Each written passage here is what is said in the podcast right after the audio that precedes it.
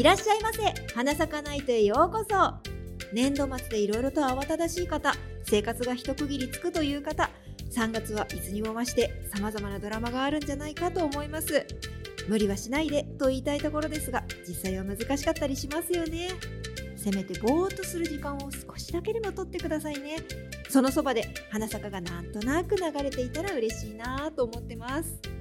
それでは話を酒の魚にして話に花を咲かせましょう。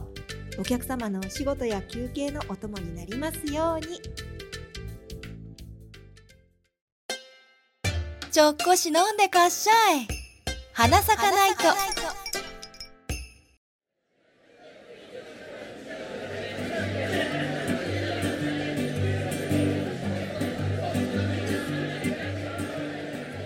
本日の一品花咲か銀幕館。始まりました花咲かないと今週の店長北川です。はい、今日の夕飯は何かな？カレーかな？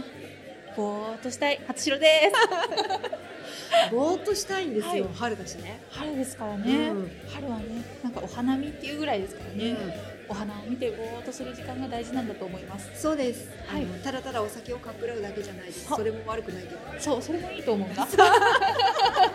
否定はしない。否定はしない。ただなんとなくこのはい。暖かい日にぼんやりとする時間が取れると最高だなって、ですね。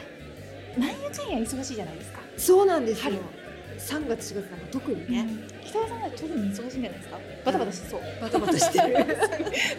バタバタしてる。なんかね年明けぐらいから結構ずっとバタバタしてて。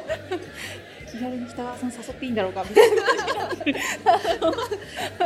あの平日は基本的にお酒をあの眠くなっちゃうから、うん休日前じゃないと飲まないようにしていたんですけど、うん。うん年明けからちょっとね平日にお酒をたしなむことがお増えたりしたからなんと、家帰ってからとか一杯だけ飲もうみたいな感じだから、ん、やばいこれストレスかって思って やばい発散する場所探さなきゃ。ゲームができたら、はい。ゲームをする時間があったら多分そのストレスもそんなになかったんだろうなって思うんですけど、うんこのストレスが食事かお酒に行くのはあまり良くないなと思ってそういう飲み方はできればしたくないんですよ。確かに。美味しい飲み方をしたいんだから。ちゃんとお酒に向き合って飲むのが好きなのに、そんなねあのストレスのはけ口みたいにするのは嫌なんです本当は。くそあの調子はみたいなあの感じで。そういうふうにはしたくないんだ。平和に飲みたい、まあねちょっとでも心穏やかな時間をうん。皆さん作っていただいて、うん、ちょっとね花坂流していただけたら嬉しいかなって思いながら、そう。平和だよここ。好きなことしか喋ってないから。そうなんですよ。好きなことしか喋ってない。だから今日も私は好きなことを持ってきました。あ何ですか？マジで？そうです。だって花坂銀幕館だもん。はい。銀幕館ですね。はい銀幕館でいえば。はい。まあちょうどね3月で卒業式シーズンじゃないか？あそうですうね、ん、もう終わったっていうところももしかしたらあるかもしれないですよね。そうですね。割と早いけど、まあうちの学校はもう19日とかそこが決まってます。日付が決まってた。やっぱ半ばうん、3週目とかうん。かな、が多いかなと思うし、うん道歩くとちょっとあの袴を履いた大学生のいる方々とかねそう。いらっしゃるし。頑張れこれからが地獄になるぞ。やめろやめろ。やめろやめろ。なんて思ってないよ。あのすごく綺麗な着物だなって思って見てる。普通に。輝かしい微笑ましい気持ちで見てあげようよ先輩。いやもう見てるよ、は そんな卒業式シーズンですが、い。3月の花坂テーマは光ですうん。眩しいじゃないですかそういうね卒業式に向かう皆さん。そうキラッキラしてんな。そう、うん。学生時代ってねあっという間で刹那的だからこそうん、すごく眩しいと思うんですよ。うん、も一瞬。うそうその一瞬がもう私たちには眩しい。うん、あいないんだ。私にはないんだ。と思いながら見る。いつも。あの帰ってこなさが切なくてしょうがないんですよ。切ない。もう一回やりたいと思います。そう。ずっと見てるそしてそれこそね、うん。なんだか特別だった時間っていうのが放課後じゃないかなと、ああそうですね。はい。うん。学生時代の放課後ってね、うん。あの学校にいる時間がね結構うん。授業する時間とかさ、うん。休み時間とか周りに結構人がいるしうん。みんな大体やること同じだし。そうですね。って思うけど放課後って本当バラバラじゃないですかあの本当仲のいい子とかねうん。グループだったり部活仲間だったりそうそう。私になっちゃいますよね。そうなんですよ、塾に行く人行くから帰るっていう人もいれば、ただ普通に家に帰る人もいる。部活をする人も当然いる。とうん。またまた何か別のことをする人もいるかもしれない、いろんな人が、うん。そうそうそうそう。習い事がねうん。いろいろいると思うけどそんな放課後。何してました？一応さん。部活？やっぱり。部活かな？基本部活でしたね高校の時はなんか何か知らないけどレポートに追われてたっていう。勉学勉学は追いついてなかったんで私。そういやでもね勉強をずっとやる人、放課後にもいたと思うんだ、いたと思う。うん、人いたと思う。部活に入ってたけど本当ねあのそっちの方が忙しかったかな。本当もうわからなすぎて。数学？どれ？えっとあの普通に研究です。あ研究？あそっかそっか。記憶がやばかった。あの理系なんでね、うんうんうん。私の学校は。はいなのであの放課後放課後みんなで集まってレポートをやるみたいな感じだったので、あじゃあみんな揃って割と大変な状態だった、ああそうですね。あもう皆さん頑張ってからあの徹夜って人もいたから中には。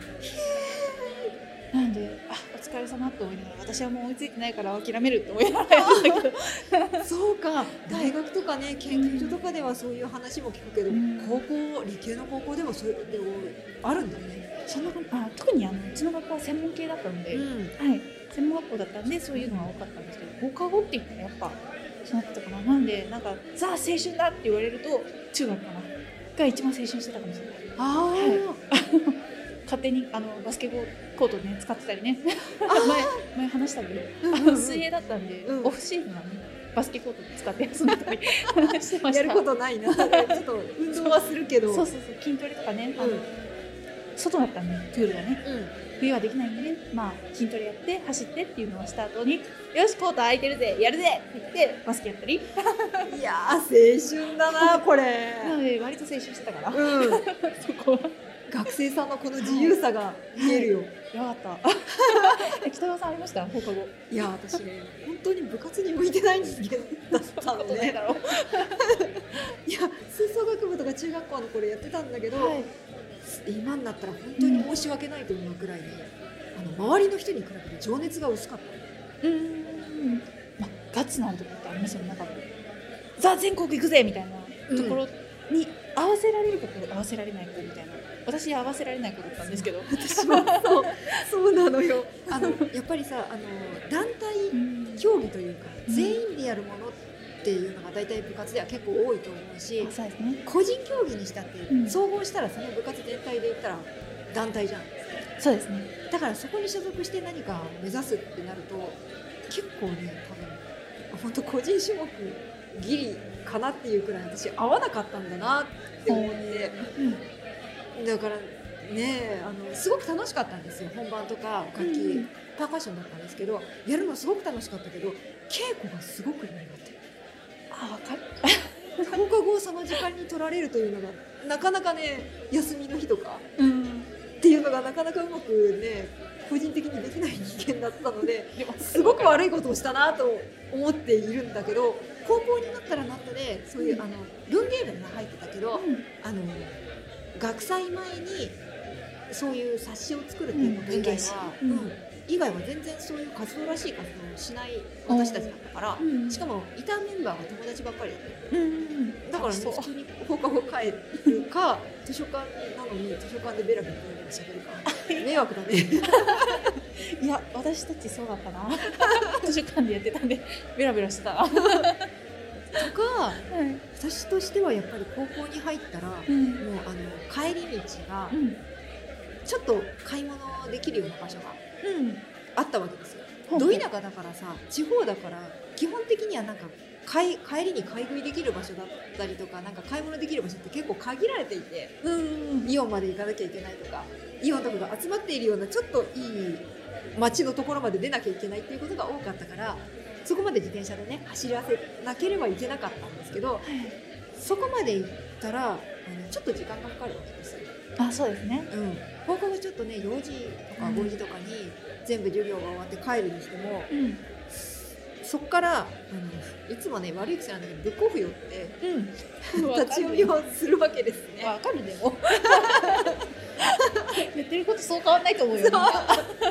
寄ってそしたら8時くらいとかになっちゃって暗当時はなんかあの携帯もさうん。事情がある人しか持っちゃいけなかったのまだそんなに普及してなかったし、うんだから私は持ってなかったからそんな時間まで子供が帰ってこなかったらそれはね、うん。保護者も心配するじゃないですか。そうですね。どこ行ってもう家帰ってきたら真っ先にばあちゃんに怒られるでしょ。そうですね。あんたいつまで何したのよそう。ごまあねああごめんくらいしか 当時のね10代の子供は言わないからさ。わかる。悪いと思ってないから。っこれが私の人生だ。っててなったりするからね、ろくな人間じゃなかったけれどもだいうんどうしてもねはい。買えるお小遣いのはい。ね金額では漫画が限られたり CD も限られたりするからさなりますね。どうしてもブックオフで読み漁りたかったんですよ。わかる。あそこ宝庫ですからね。昔はねあのラッピングされてなかったんですよね、今な今かった。そう今はされちゃってるんですけどうしてくれしてなかったのでもうそれがすごいありがたいというか無料の本棚というか 偽らないけどね。ん、うん。あの図書館みたいなもんですよねそうなんですよ。ずっとそれでね、読みふけったりとか、うん。あの本屋さんフラフラ入ってて、うん。とかあのうちの近くだと本屋さんと CD 店が、あの一緒になった本屋さん、うん。ちょっと大型の本屋さんがあって、そこに行くとあのまだデビューしたてのはい。宇多田ヒカルさんとか倉木舞さんとかの CD が、い。その CD 店の方からずっと聞こえてきてたのを私はずっと覚えててもうオートマティックが流れるともうその頃の記憶がふわっと思い浮かんでくるわけよ。あれが私にとっての放課後だったんだろうなって思って、うん。青春だな。そ それを表せられる曲があるんですね。そう。いいな。ああの頃はやっぱり多分曲がイメージだったなってあなるほど私合唱曲だったな。それもでも青春じゃない？そうか。確かに。今にならないとね。今になったらね合唱曲って懐かしかったなあんなに嫌がってたのになるんですけどね、だけどね今になったらいややっとくもんだよみたいになったりするし、そんな放課後なんですけれどもそんな特別な時間をタイトルにした映画をですね、はい。持ってきたいと思います。思わず、は思わずここで ワイワイやっちゃったけど。やれちゃうね。これ結構やれる。じゃないの今回持ってきたのは映画なの。は義幕感ですからね。い、はい、そんなねはい。タイトルなんですけど「アフタースクールはい」これ、はい、2008年の日本の映画です。うん。ご存知ですか？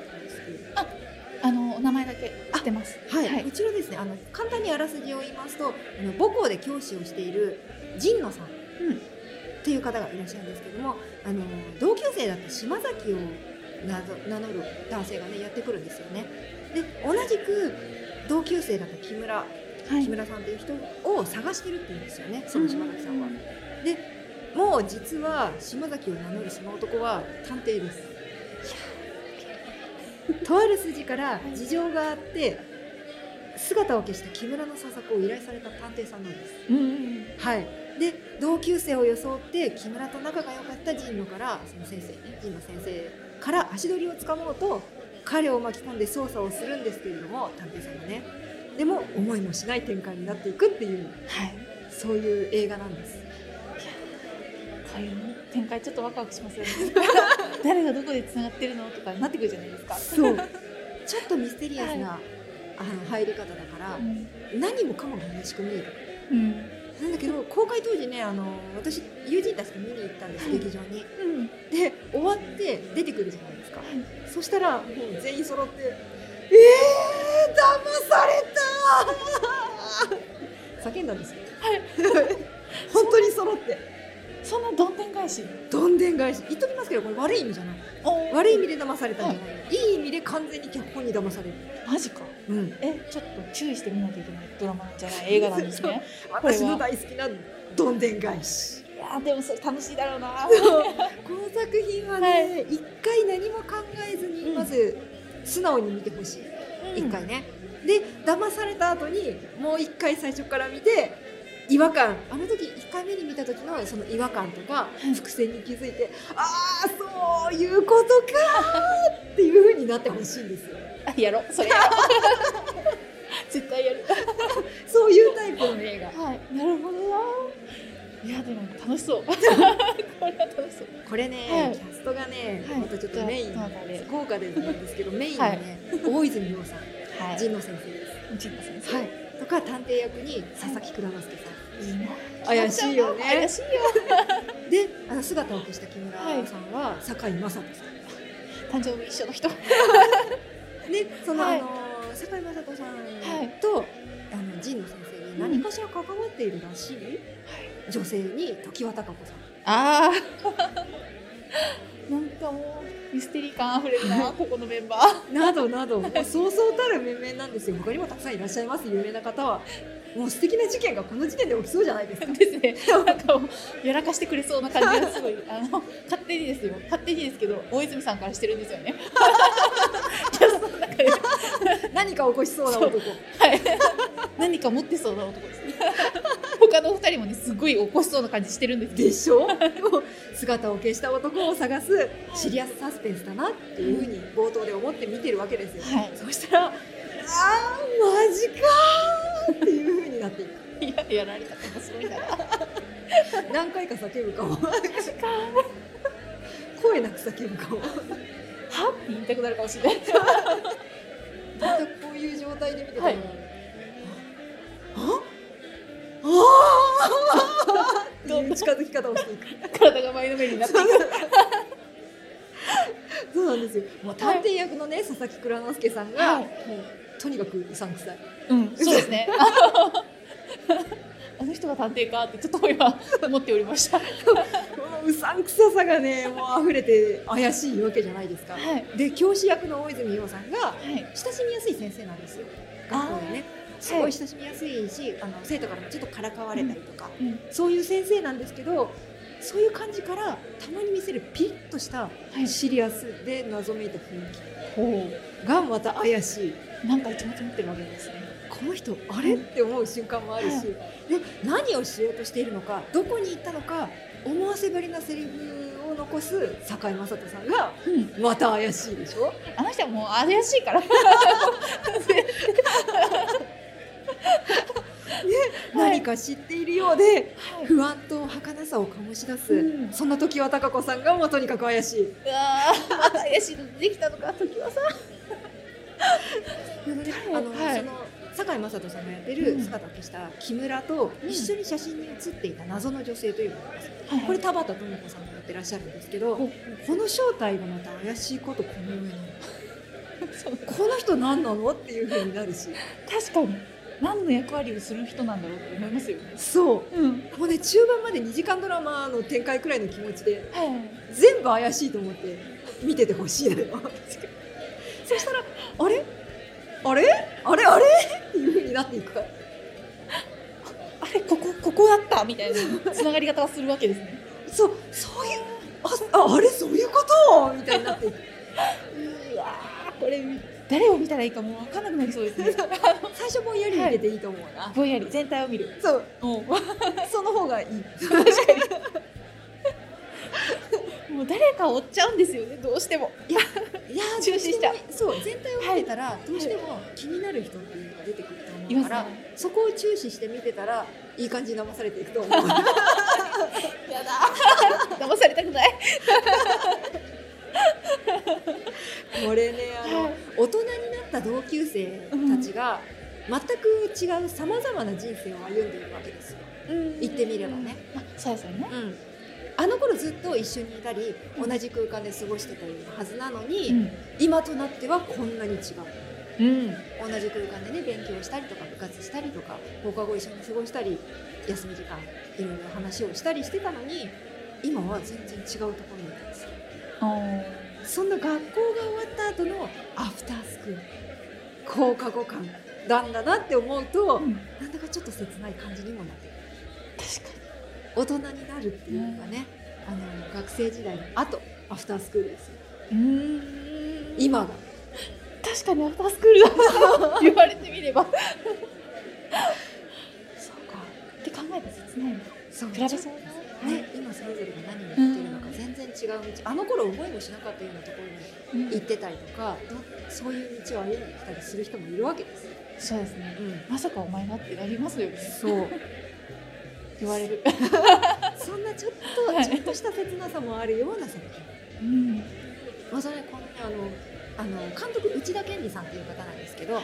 内田健二監督の作品ではこの次のあの作品「鍵泥棒のメソッド」っていうのがありまして、そちらも私すごく好きなんですけどあのね名探偵コナンの特別編でね、内田監督が脚本されたことある。してる。さすが家にある。本当に？本当に？ああさすが。あれ鍵泥棒の後日談的はい。内容なんですよ。コナンやらかしたなと思ってそうそうそうスペシャル番組でねやってたやつ。いやでも面白かったですあれは。そうなんですそうなんです。鍵泥棒のメソッドは、はい。あの堺雅人さんがねはい。メインであの香川照之さんと一緒にね。やって一緒にやって、広末涼子さんがヒロインそう。可愛かったな。ザ・ヒロインでしたね。可愛かったですね。そうなんですあとね、はい。あそこの堺雅人さんをはい。思い浮かべるとうん。うん。いや騙されてほしいな。堺雅人さんがメインに進んでいくのかなと思ったら消えちゃったんだって思って。たよね木村さんいなくなっちゃったんだと思って。いやーそっちが主軸じゃなかったんだと思って。こ,、うん、このメインはそのあのアフタースクールの方は、はい一応ね探偵さんと、はい。その先生うんが一応木村を追う探すメインの話としてはい進んではいく、進んではいくけども何かが起きる。何かが起きるよ。でも堺雅人さんがトリッキーだから。本当トリッキーだよね。鍵泥棒はすがすがしかったからな。ちょっとな。あそこまで行く感じですか？今聞いちゃうけど。いや本当ね鍵ドラマが好きだったらアフタースクール好きになるおおじゃあ期待ですね。要期待だ、これはね期待してほしいと思う。なるほどなるほど。そうそうそうそう。こちらの作品は、はい。ディスクとか配信もありますからね。うん。あの気になった方はどうぞ何気ない気持ちで見ていただきたいと思います。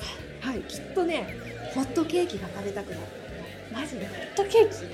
ホットケーキ？見終わった後ホットケーキが食べたくなるから2週目はきっとそばにホットケーキあると思う、どこにホットケーキ要素があるのかなって今すごい思ってた。でもね見たらああホットケーキなーって思うと思う。マジか。用意しとこうかな最初から。いやそれじゃあ面白くないよ。見た後だよ。そうか。じゃあ一回見て。どんでん返しでやられた後にもう一回見る。もうねそそんな気持ちでね何気なく見てほしいなと思います。はい。それでは花咲リーマーク館。今回は、ね、内田健二監督の「アフタースクール」についてお話ししました、ではぜひ皆さん見てみてください。ありがとうございました。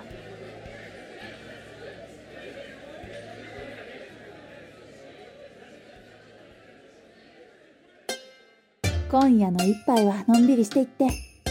花咲かないと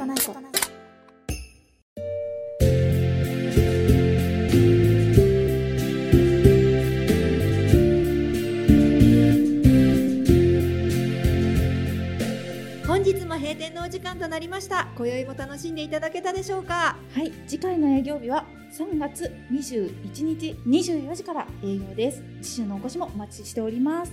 そして花咲かナイトへの感想やお問い合わせそしてリクエストあと花咲かに吠えろのご応募になりますが、えーこちらはですねツイッターやホームページあとはコメント欄ですねにてご集中になっております。ぜひぜひあのご応募ください。お待ちしてます。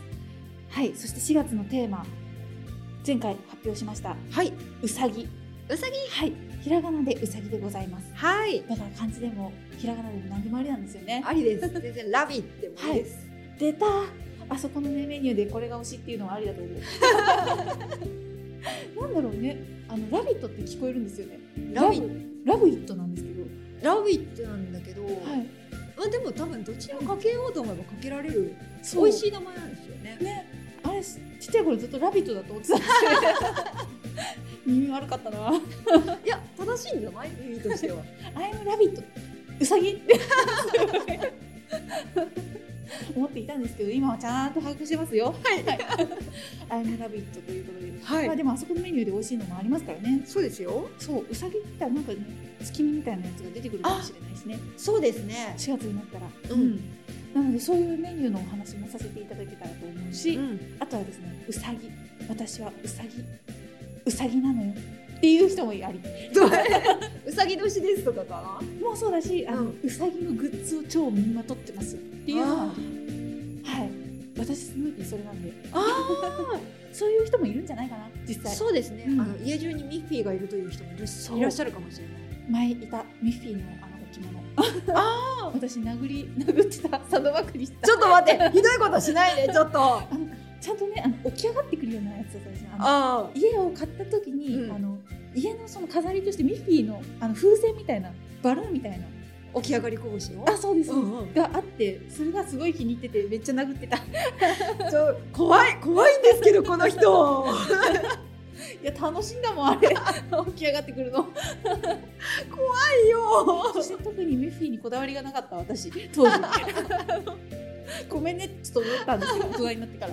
結構ひどいことしたなと今はほらねグッズとかたくさんあるし、はいね。専門店もあるし。そう。なんでしょうねあの可愛さ。そう。